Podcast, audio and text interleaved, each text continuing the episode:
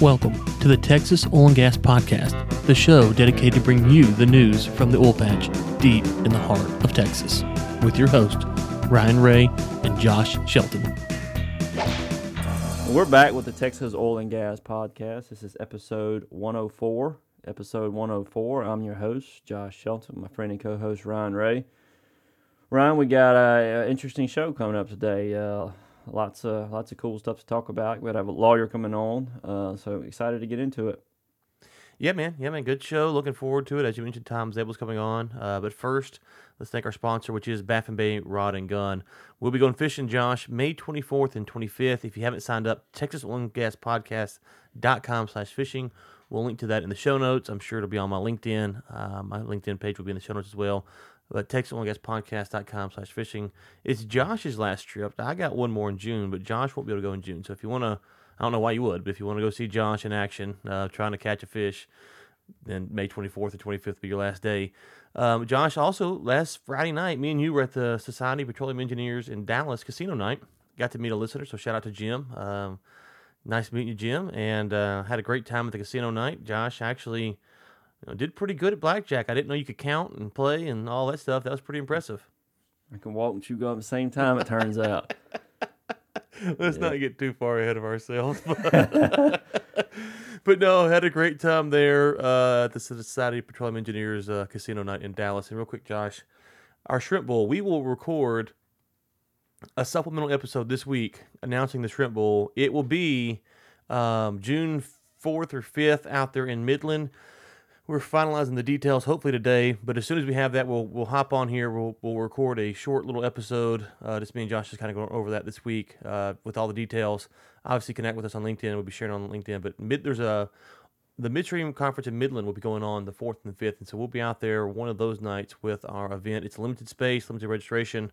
Would love to see you guys out there. It's going to be a minimal fee uh, just to get in the door but uh, shrimp and um, all kinds of good stuff. So anyways josh uh, looking forward to that as well this is the the first time we mentioned the shrimp bowl. I think we've kind of kept it under wraps here for last couple of weeks. We've been talking about it, and uh, I believe Nate was supposed to have everything locked down by today. Well, so. yeah, supposed to. We yeah, supposed to Nate, but you know we know how that Nate's Fault. It's Nate's fault. Well, um, right, there was an article that came out uh, a couple days ago talking about possibly putting pipeline protesters in prison.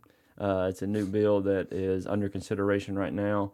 Texas legislature is looking at uh, being able to charge these environmentalists if they come in and impede oil and gas sites that are under construction. So, um, you know, I see something like this, and I wonder what kind of precedent it could it could set with with protesters and how the law could be used. So, even though I'm sympathetic with um, with the law, there's also some concerns about how um, protesters could be put in prison as well. That that kind of that's a that's a little. I mean, what do you think about it, Ryan? Yeah, I, am with you, Josh. I'm kind of torn. So first off, um, I, I, think we, we need to say that there is safety concerns and there's um, landowner rights issues that we want to make sure that we're, we're thinking about those issues first because if they're hopping the fence and they're getting inside a facility, well, that's just trespassing, right? So mm. if they're breaking into your facility, that's trespassing. The easement thing's a little bit different because not all easements are marked very clearly. You're not sure when they where they start, where they stop. Um, and so I'm a little bit leery of the easement just because you could walk out to West Texas and you could be on the easement or off the easement and, and not really be able to tell where it stops and starts if everything's mowed equally. Um, if you're in Louisiana where it's uh, kind of cleared through timber, that's a little bit different. But out where it's you know just grassland, it would be hard to determine whether you're on the easement or not. Um, and, and, so the thing is, Josh, it's a 20 year 20 year penalty here um, potentially. Now I don't think they're gonna put anybody in 20 years, but the other thing I think we have to watch out for is, you know, using this law. And I think this is where you're you're getting towards using this law to say that someone's protesting even though they might not be protesting. So, um, like with a lot of things, the law usually gets extended, not not um, you know that the powers expand, not get reduced. And so, the next thing you know, you're out there and you get an argument with someone, and you're being brought up under protesting charges, even though that's not really what you were doing. So, I would be curious how the language of this is written. Maybe we got a lawyer other than Tom, but you know, we have a lawyer that's coming on that could kind of talk about this because I think you're right. There's some precedent setting here that you'd have to be careful for. Um, and my, my question generally be is why aren't the trespassing laws enough as they are? So if you're on the facility, that's trespassing. If you're on the easement, shouldn't that be trespassing? Um, Why aren't those laws enough as they are? That would be my that would be my, my first concern. And then once we've addressed that, then I'd want to bring up the issue like, hey, how can you actually tell whether they're on the easement or not? Now, in some spots, it's, it's really easy, but there's plenty of spots where you're not necessarily sure if the if you're on the easement or not. Um, and so you could theoretically, just to work this out, you could have a situation where Josh has the approval of the landowner to protest on his property, um, and, but he doesn't realize that he's stepping on the easement. Um, and so, again, we're not pro protesters. We've made that pretty clear. Um, but we're also want to be careful that the precedent, as you mentioned, Josh, is set here. Yeah, I mean, uh, you mentioned the trespass. I mean, one of the pictures, I think it's the last picture on this article. There are uh, two guys standing on, actually on the pipeline. They're actually standing on the pipe, uh, holding, you know, a sign and stuff. So that that's trespassing. I mean, you, you can't you, Right. You can't go do that. I mean, and not only that, but you're it's a liability because if something were to happen, these two guys get killed. They're standing on the pipeline. You know, it, it's a you know insurance issue as well. Right. And so you, and that's a great point you bring up. Is what we don't want is someone to be trespassing, get injured, and then the um, the owner of the easement or the the construction company to be sued and have to pay you know these damages for for injury to person. Um, you don't want that either. But that's what's confusing to me. It's like, shouldn't the law already cover this? That if you're trespassing on someone's property and it's clearly their property, um, that should be pretty pretty. And like like you mentioned, there's a picture of a guy standing on top of a pipe that's being built. That's pretty clear trespassing. There's not really any doubt there. so Yeah. that should that that seems should be able to go ahead, uh, arrest those folks and punish them under the, under the, under the law. Yeah, we'll definitely try to keep a keep an eye on the bill as it's going through some of uh, the legislation. Uh, but uh, from the way this article is written, they're they're they say it's a violation of the Eighth Amendment. They don't think that it'll it'll go through. So Yeah, we'll definitely. and, and and for lawyers and listeners, let Josh and I know. You can Yeah. get us up on the website, or you know, if you had a lawyer that wants to come on and talk about this, the pros and cons, or whatever, um, or just send us the message through the website. We'd love to get the listeners' feedback on what they think about a law like this. Well, Occidental, Chevron, and Anadarko. This uh, they need to make like a TV series out of this. It's uh, it's going back and forth. Uh, um, Oxy. So an article came out with CNBC that I thought was fascinating. It was something that you have been talking about, Ron, where they are going to be looking to sell off um, some of the the African assets that they have. Um, assets down in Mozambique. Um, Gulf of Mexico. Uh, there's a few places out out there that they're they're trying to get rid of. They want to keep the stuff in the Gulf and the Permian, obviously. Um, so that that was interesting to to see them doing that because you were saying that Chevron they were more aligned with some of that over in in the Africa, uh, the African assets that were there. So it was cool watching them, you know, some of those details start to come to light as they work through it. Right. Yeah, we were talking about this, I think, offline or maybe on the show the other day, Josh, is that I, I was curious, like you're saying, to see what happens here because um, Anadarko has assets in, as you mentioned, Algeria, Ghana, Mozambique, and South Africa. Uh, now, Total recently announced that they're going to be drilling offshore of South Africa. Um, and I I'm familiar somewhat with my dealings in South Africa with Mozambique. Um, with Anadarko's Mozambique assets, I'm not really familiar uh, familiar with their other assets in Africa. I know they had some, but I I I thought that would align more with Chevron. Um, so it's interesting though. Since this started off, Oxy has went out and gotten some backing from Warren Buffett, and now they're basically saying, "Hey, we're going to do a deal with Total to help raise cash." And they changed their offer from 50-50 uh, stock to cash to was it? let's See, I got it right here. 76 78 78% 24. cash, twenty two percent stock. That's a lot of cash, homie. Yeah, that's a lot of cash, man. That's a lot of cash. And so, but but but it's interesting to see how it works itself out, and it makes sense. I I'm not familiar uh, with um, Oxy's, you know, it- what kind of international presence they really have.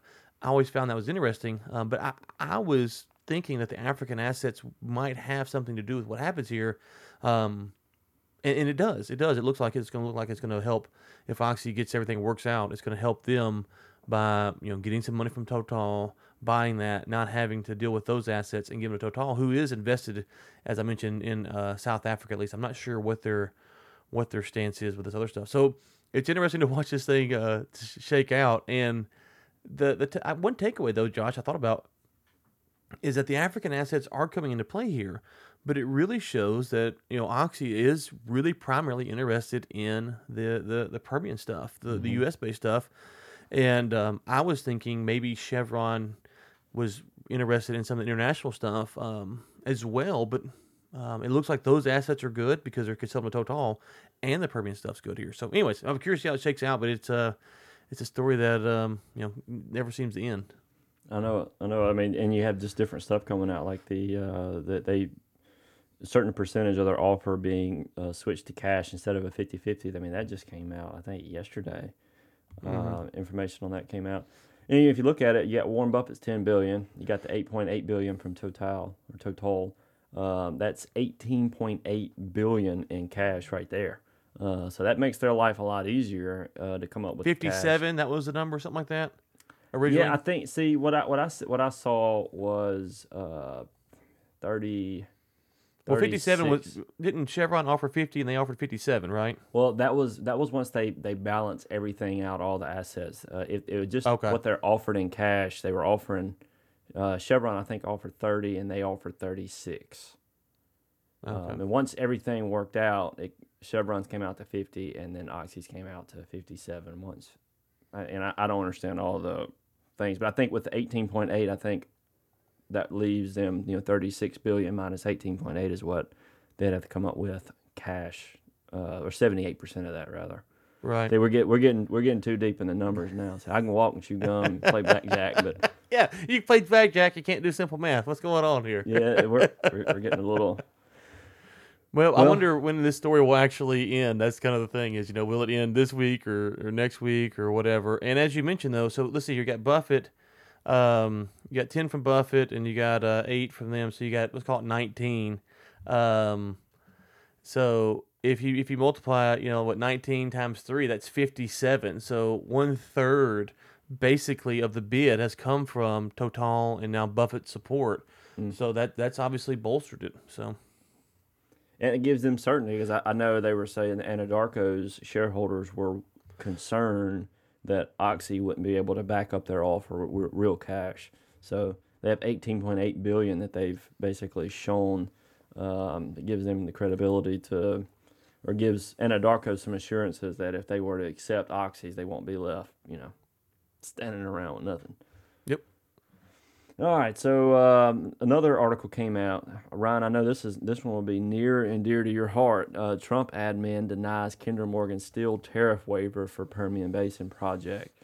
So um, I read that article. I thought about uh, some of the stuff you've been working on, and uh, makes you just love the Trump admin even more, doesn't it?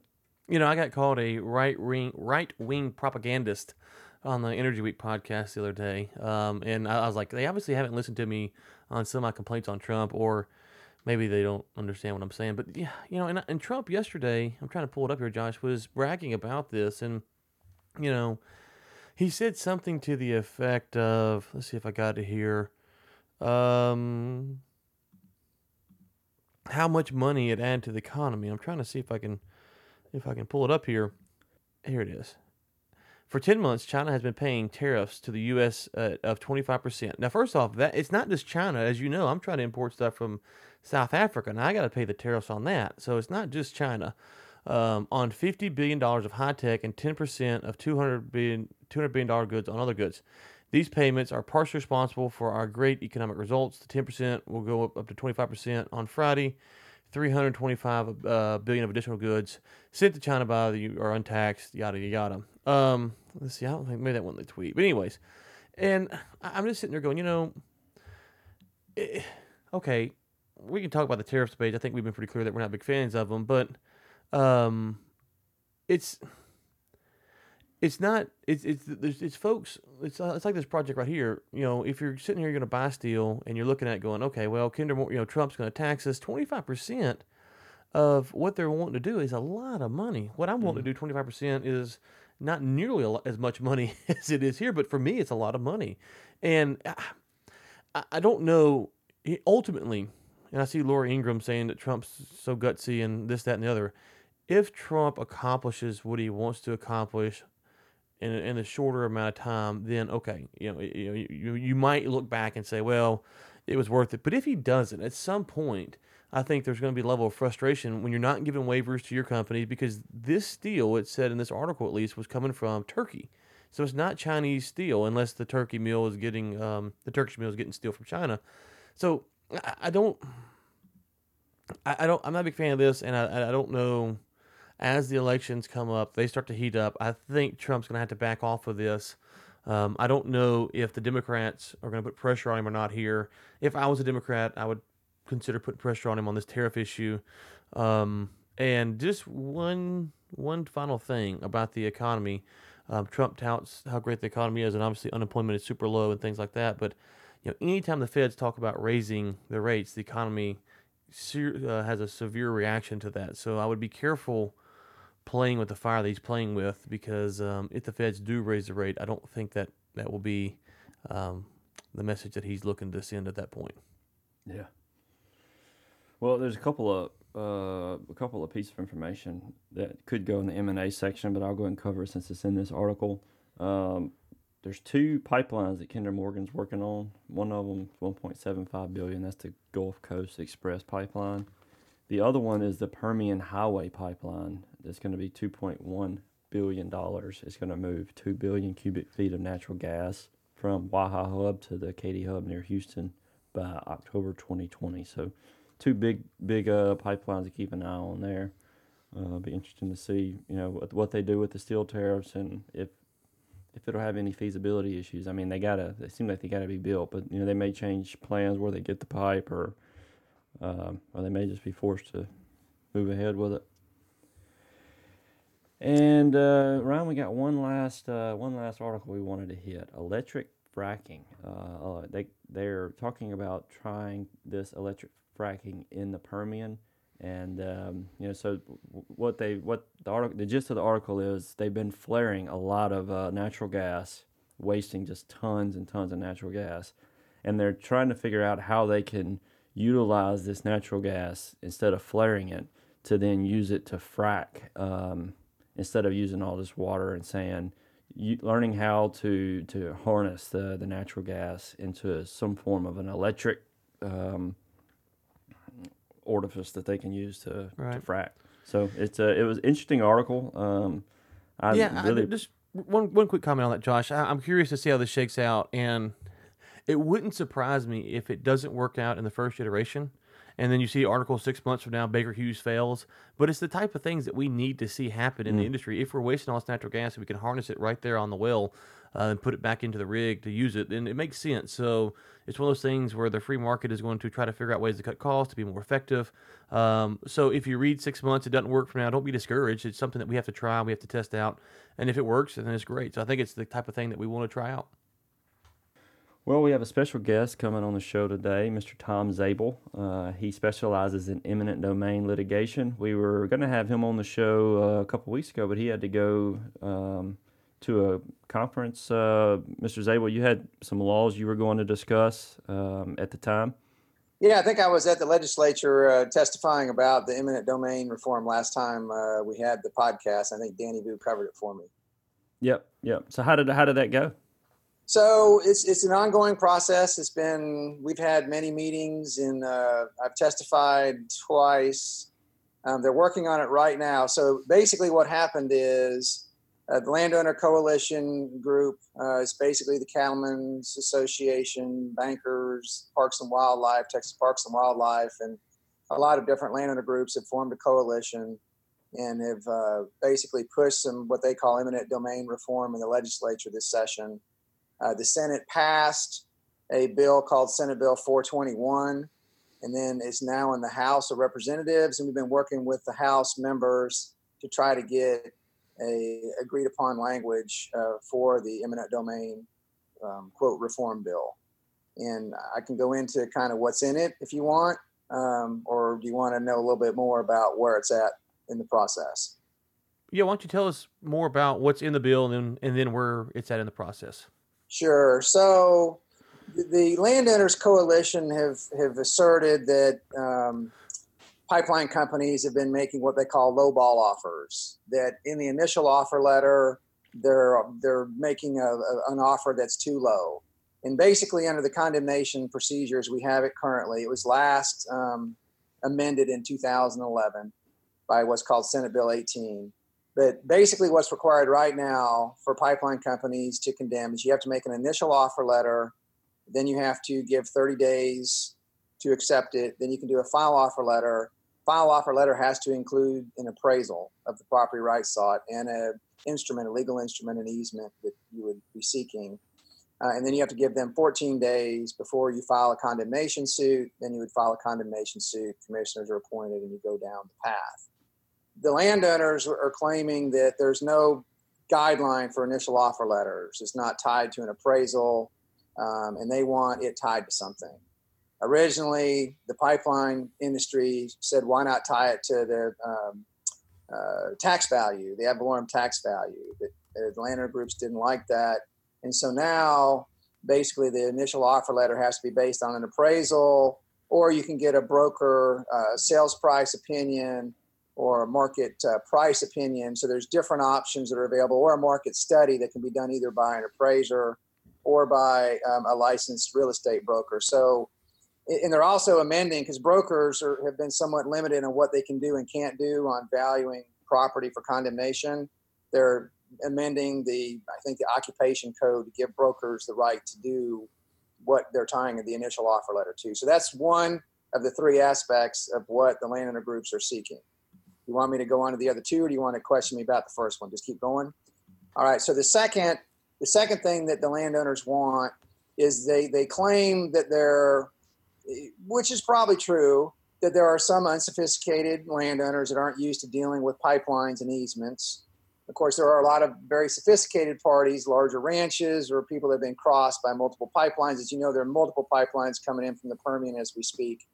Um, so a lot of folks uh, have had experience with it, but they want they want landowners to be advised of certain provisions and easements, um, like limiting the number of pipelines that go in, burial depth of the pipeline, uh, obligations to restore um, the land, fences, um, whether or not the amount offered includes loss of crops, things of that nature. So, one of the things in the new legislation is basically setting forth statutory easement terms that have to be offered at least once to the landowner so they are aware that they can ask for these type of things to be included in an easement. So that's part two. The third part is that the landowner groups want a meeting and they want a group meeting and we were trying to, you know, having worked on, I've worked on the Dakota Access Line, I've worked on the Trans Pecos lines out in West Texas, um, I worked on the Trans Canada Keystone Line. So we're used to, um, if you don't properly set them up or you don't administer them properly, you can get a lot of acrimony. You can get a lot of the environmental groups that come in to protest. You can get attorneys soliciting landowners and trying to figure out the route so they can go out and sign everybody up. So we, we didn't have the industry didn't have a, a, an issue in principle with meeting with landowners. In fact, we always do when they ask. But the group meeting originally it started as a concept of having it as a public meeting and inviting just anybody and everybody that wanted to come. And the way it's kind of been, I guess, reduced down now is it's a landowner meeting that landowners can come. They can have members of their family come. They can have an attorney come, an appraiser come. Um, tenants are invited um, but it's basically limited to those who actually have an interest along the pipeline. And what they did for all these long lines that are coming in from the Permian, you have to have one group meeting for each 100 mile span. So basically, you know, 100 mile span, maybe two counties, three counties max.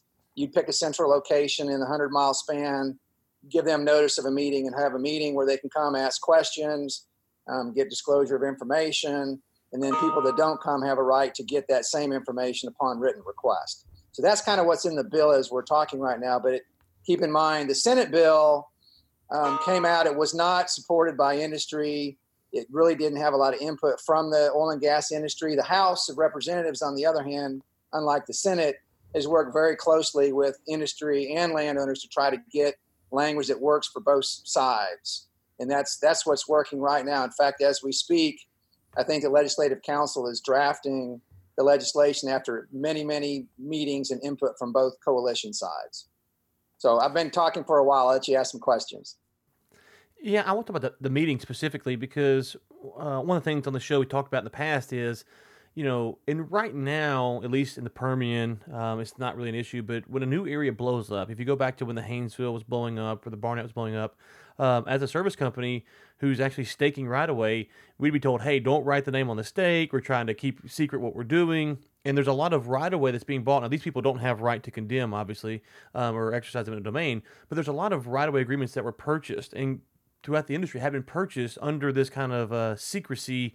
Hey, we don't want anybody to know what's going on. And I understand the logic for that. But looking back now, has some of that um, desire to be first, desire to get the pipe in before anyone else done, and doing deals that are kind of not illegal or not shady, but there's they're just done in secrecy almost.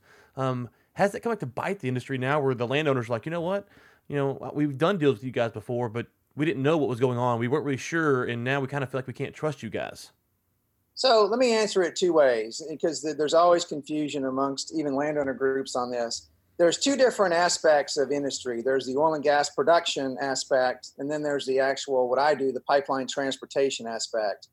Oil and gas, when you have an oil and gas lease, as part of the oil and gas lease, you have a right to install pipelines on that lease without paying compensation typically, as long as you don't use more than is reasonably necessary. So a lot of oil and gas companies back when you did the Barnett Shale up in Dallas Fort Worth area, I mean, they were going through neighborhoods and all over the place, and there may have been a lot of secrecy back in the day. I don't know, but um, there were, I think, a lot of the complaints that originated on this eminent domain actually came as a result of the Barnett Shale and a lot of the activities of oil and gas production companies versus pipeline transmission companies.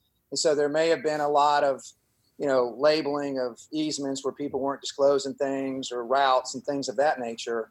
When you get to our side of the equation, pipelines, you know, if, if we have the power of eminent domain, whether we're a common carrier or a gas utility, the very first time we mention that we have that power, we have to give a landowner the landowner bill of rights, which basically sets forth various rights and duties that they have.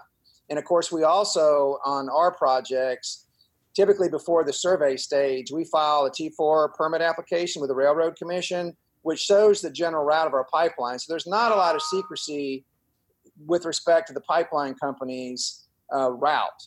Because before we typically even go out for survey access, we're filing an application with the Railroad Commission, which is publicly available, that shows the general route that we plan on going.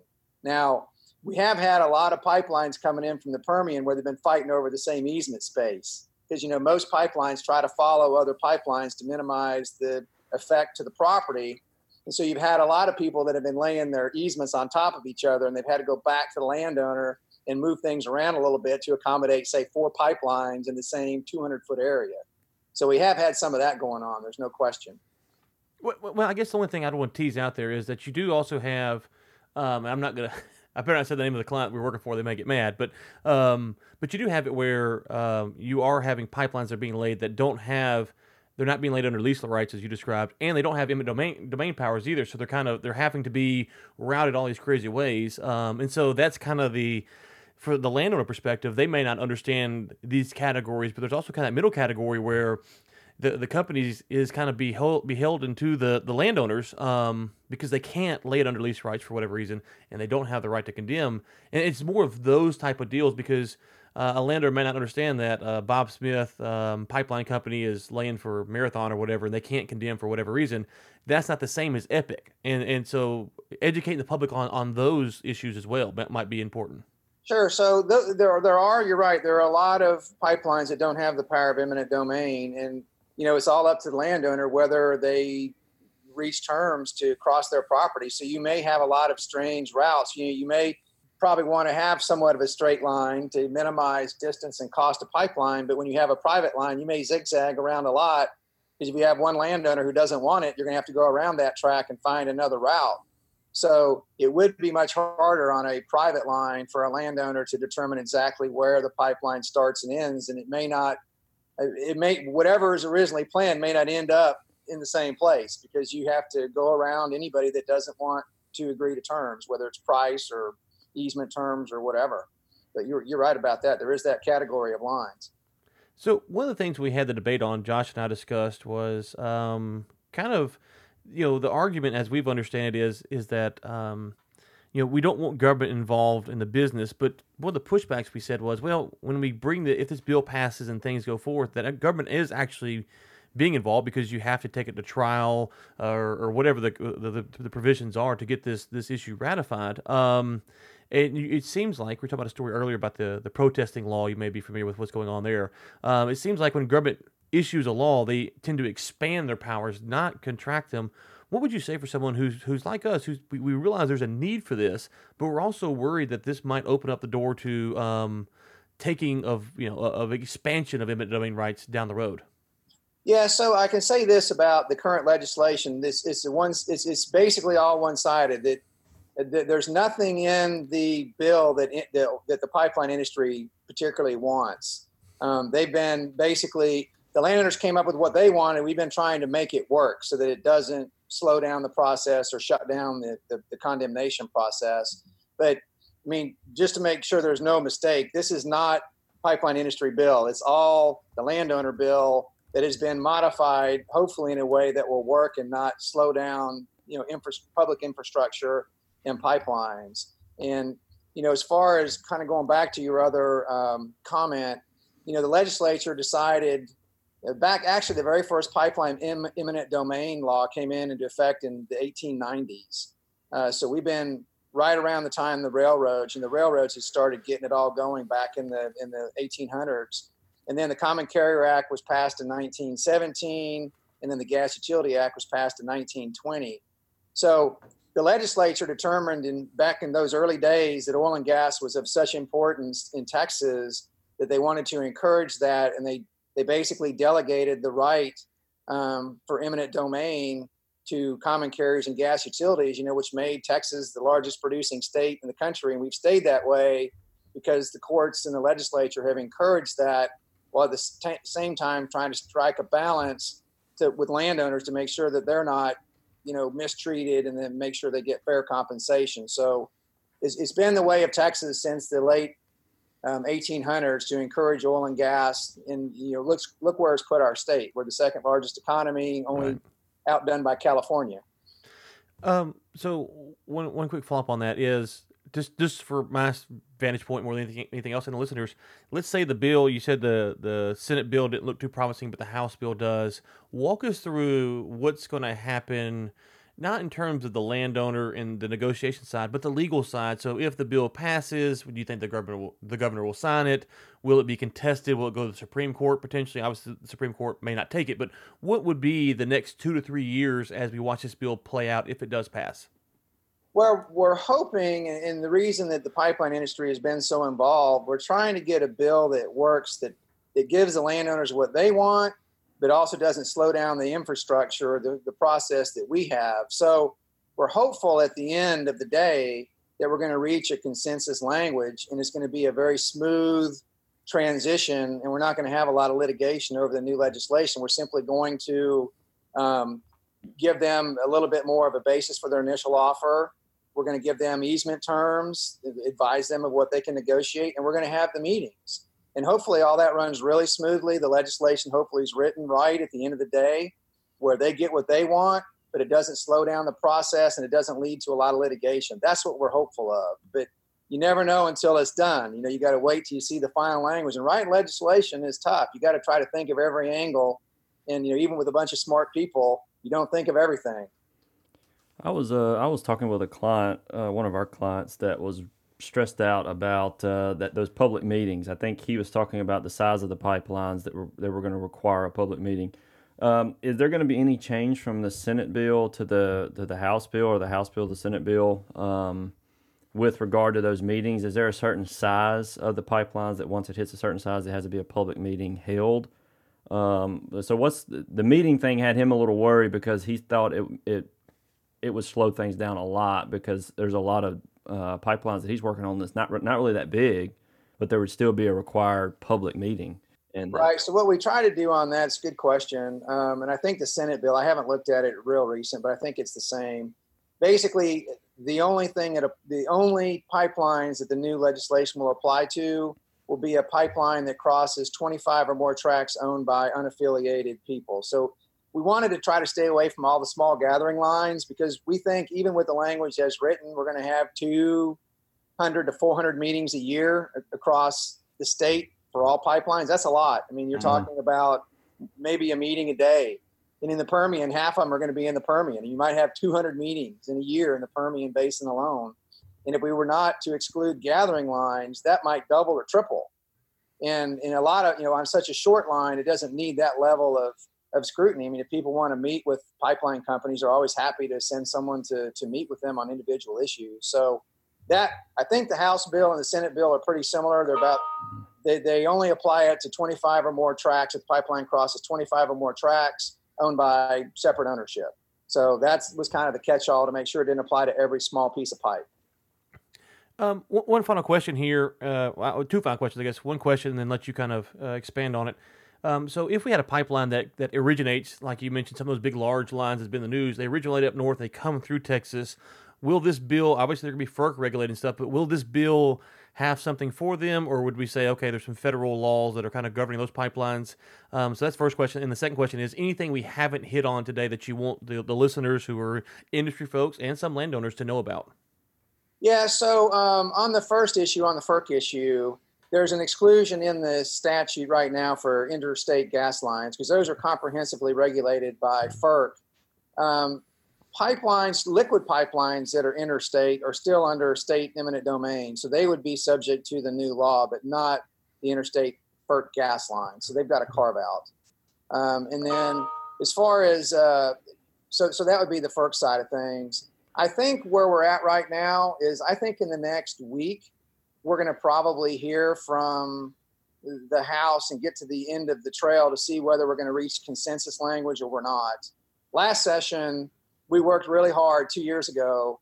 We worked really hard as the pipeline industry and our coalition, which is much larger than just pipelines. It's power lines, pipelines. It's it's it's you'd have to look at the the CCI coalition. It's it's a lot. It's counties. It's it's municipalities. It's a lot we worked really hard last session to get a consensus bill. We thought we had one at the last minute. The landowners withdrew their support after we'd worked on it for most of the session, and it just died. So I don't know what will happen this session. Um, we've been working as hard this session as we did last session, trying to get consensus language. So we may get there, and if we don't, then maybe it just dies in the House like it did last year. Um, there's also you did mention there's a couple others. There's the the bill about protesters and trespassing and things that's supposed to strengthen that up so that critical infrastructure, um, you know, we had some actual people that turned valves on some of the pipelines, uh, turned the, mm-hmm. closed in pipelines, major transmission lines, which is a very big safety hazard. So we want to keep people safe. We want to keep people out of those type of facilities, and if we need to bolster um, the statutes to make sure that happens, I think that's an important bill. Um, I'm trying to think. There's also one that I don't know. I've got to check the status of it, where they're trying to make all right-of-way agents be licensed, uh, much like real estate brokers or, um, or real estate appraisers. I I need to check to see where that is. It originally was part of the Senate bill, and then I saw there was a separate bill that had been bouncing around. I don't know whether that's still going or not going. But that would, of course, be major for all right-of-way agents because it would require you know studies and probably a test for licensing and then continuing education like lawyers and i guess uh, appraisers have to go through every year. Yeah it sounds like a sounds like a terrible bill to me but um, the, the, the, government's just always going to get up in your business. Real quick you mentioned the the trespassing bill. Josh and i were talking about this. Um, that is a concern for us. Obviously we don't want protesters on the right of way but why aren't the current trespassing laws enough. And so let me, let me break this two ways. Here's how we broke it up. If you're in a facility, so you hop the fence and get inside a facility, it's pretty clear that's trespassing. But the easement one is of concern because there are plenty of easements where you cannot tell where the easement starts and where it stops. And so theoretically, again, we are not pipeline protesters. We don't put people opening valves. But theoretically, uh, Josh should give a protester um, permission to come on his property and protest. And the um, the protester might not be able to tell where the easement starts and stops. I mean, as you know, as a lawyer, you'd have to have a surveyor out there to actually measure the easement, and it might not be clear. You could get to some real legal stuff. So why aren't the current trespassing laws enough to um, to, to, to be the what we have to put these people in jail or to fine them or whatever? Yeah, the way I look at it, and I haven't studied as much detail as I probably should, but I think the industry is more concerned about enclosed areas, you know, Okay. where we actually have Okay. critical infrastructure. Okay. I'm with you. I mean, it's hard to, we're more worried about people digging and excavating along the easement than we are just standing out there and protesting. Right. Um, we don't, you know, where we get into concerns is when we're in construction and people are getting on the right of way, where it's pretty obvious where we are, Right. being around heavy equipment or chaining themselves to heavy equipment Mhm. or you know getting in trees that are along the easement that we need to cut down i mean we're trying to stay away from safety hazards that are pretty obvious to i think a normal person and just trying to bolster those to make sure that we have safe pipelines and the public is safe as well Yeah. No facilities where there's there's they- showed a picture on the article where there's a trench, there's a pipe in it. The guy stayed on a lot of no brainer stuff there, but it is the language would be a little concerning if it was uh, vague because you could see some scenarios where people um, might actually have the right to be out there and they can get into some problems. But no, that's good to know. It's more about the facilities than it is the easement stuff. Okay, Tom. Um, first off, let's plug your website, which is zabelfreeman.com. We'll link to that in the show notes. As, as we mentioned, we had on. Um, uh, Danny Vu a few months ago or a month ago, whenever it was, and you were testifying. Um, I'm not sure why Congress is more important than this podcast, Josh. It feels like, I mean, it feels like this is where where he should have been, but we'll let it slide this time. Um, ZabelFreeman.com. And what was funny, I was telling you, Tom, is after we got off here, we won't mention the client's name, but it turns out that our company and your law firm actually works for a mutual client. We had no idea, and so that was kind of a, a funny thing that, that, that came out of this episode. Um, what else do you want folks if they want to check out your law firm or you personally or if you have any speaking events or anything that you guys want to plug or promote uh, what, what would you like to say about the firm or you personally Sure. So, I mean, I think mainly um, everything is on our website. I think our, we've got a pretty robust website that talks about our experience and what we do. I mean, typically for most of the listeners, and we do most of the work on the pipeline side, the only landowner work I typically do in eminent domain is against um, TxDOT. Uh, so we do get on the other side of that um, as far as eminent domain. So we would represent landowners in TxDOT cases, but we don't specialize in that near as much as we do the pipeline uh, litigation. And of course, the other side that most people don't really realize about our firm since we're doing so much pipeline work now is that my I grew up doing oil and gas litigation. So um, I have done more work for E&P companies in the litigation arena than I have pipeline companies. Although I'll tell you, the last 10 years have been the busiest pipeline period in Texas. And so our resources are devoted a lot to that, but we still have a pretty robust practice in oil and gas litigation. okay well tom we're glad we got you on here finally um, and as things develop maybe get you or danny on here in a few months to kind of walk us through what's going on appreciate your time and the update again zabelfreeman.com we'll link to that in the show notes uh, they do good work and we know that because we actually found out that we're working together on a project so uh, tom thank you for your time today Well, thanks again for Mr. Zabel joining us on the show today. It was great having him having him on. Just a wealth of information, a lot of clarification. So, uh, big thanks to him for coming on the show today. Uh, Ryan, anything we wanna we wanna kind of recap or cover before we uh, we end the show? Yeah, it was good to hear. I know he said he has to double check the law, but it's good to hear that that law is more about enclosed facilities and things like that, not the easement issue that we were kind of worried about, where it's not necessarily clear. Um, and so that would make a lot more sense. Hey, if you're hot, you know, the, the examples he gave made me feel better about that bill.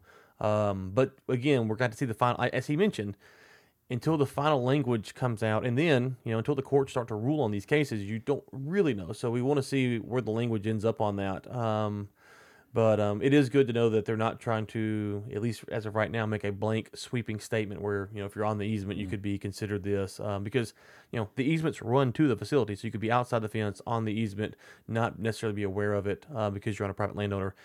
And i hate to keep saying it josh and it's not like we're pro protesters, but we don't. We also want to make sure that we're not just some kind of crazy law that just throws people in cages for uh, for no good reason. Yeah, and I, I think uh, you know he mentioned you know they're trying to cut down trees to get ready to lay a pipeline. Yeah, no, climb I mean, up in yeah, the trees. so yeah, that makes sense. it- I- it- yeah, because uh, in that in the case he mentioned, you know, if the tree's being cut down, you would have you know survey stakes um, that would be outside of it. It'd be marked. It'd be clear that that tree's in the right of way. Um, you know, things like that. Um, and so again, though, the, I, I, and he didn't really answer this, and we, you know, we he. To be fair, he wasn't coming on the show to talk about this, so I want to be fair to him.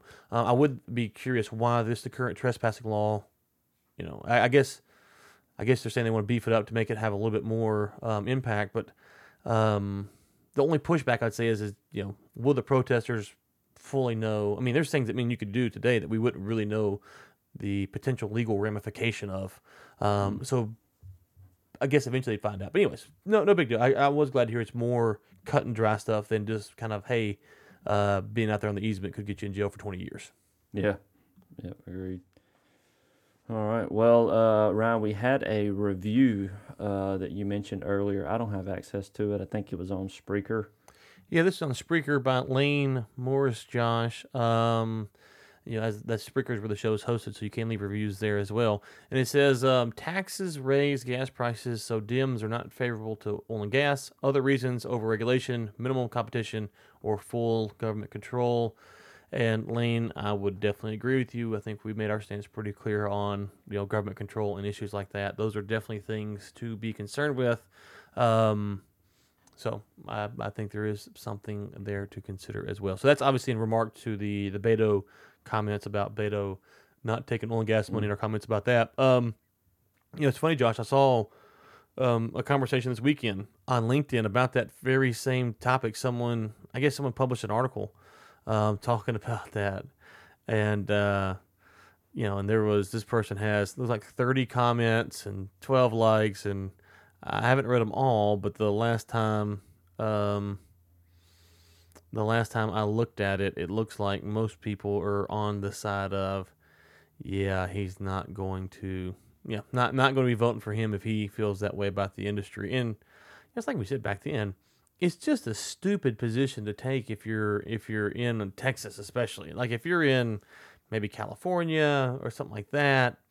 Um, maybe I could see you taking that because you know you're gonna you know, you know whatever, but your home state, you know, Beto would need Texas to win the presidential election and to to spurn um, to spurn his own base would be interesting. But uh, I did see a report this morning that he's uh, Beto is struggling in the polls, so um, maybe maybe well. I say maybe, Josh. We know the reality is, folks heard him on the podcast. You know, they heard they heard it on the podcast that he was uh, bashing on oil and gas, and now he's going to be out the election. So, I mean, hate A couple hate to do it to you, brother, but you know, I mean, you know, it's it is what it is. So that's a warning to all politicians. You know, come after us, man. We'll just we'll just sink your ship right here on the show. Yeah, that's right. Who's, who's, Who's, next, baby? Who's Trump, you better next? watch out them figure who tariffs, it big boy. We're coming for you. uh, All right, so uh, so Ryan, I think I think that I think that finishes. Yeah, that's pretty much man. it. Um, next week we'll be recording Josh, but then I'm heading up to the DUG Rockies conference up in Denver. So if you're up in Denver, got a few meetings lined up, but I might have some time. So I'll be up there uh, Tuesday, Wednesday, come back Thursday. So um, if you're be at the conference, let me know. I'd love to meet up with you. And then of course the fishing trip brought to you by our sponsor, which is Baffin Bay Rod and Gun. You can find out more about baffinbayrodandgun.com by going to the website. Um, Josh, we've loved going there. I've had a blast. Uh, two more trips left before this this deal wraps up. So May 24th and 25th, and then we've got one in June 28th and 29th. So if you haven't signed up, you need to sign up today. We'll be announcing the winner probably next Monday, I'd imagine, or this week. I had to look at my schedule to see what we got going on, but um, be announcing the winners to that. And um, I guess that's it, Josh. Anything else? I think that's it, man. Okay, well, thank you so much for tuning in. Until next time, keep climbing.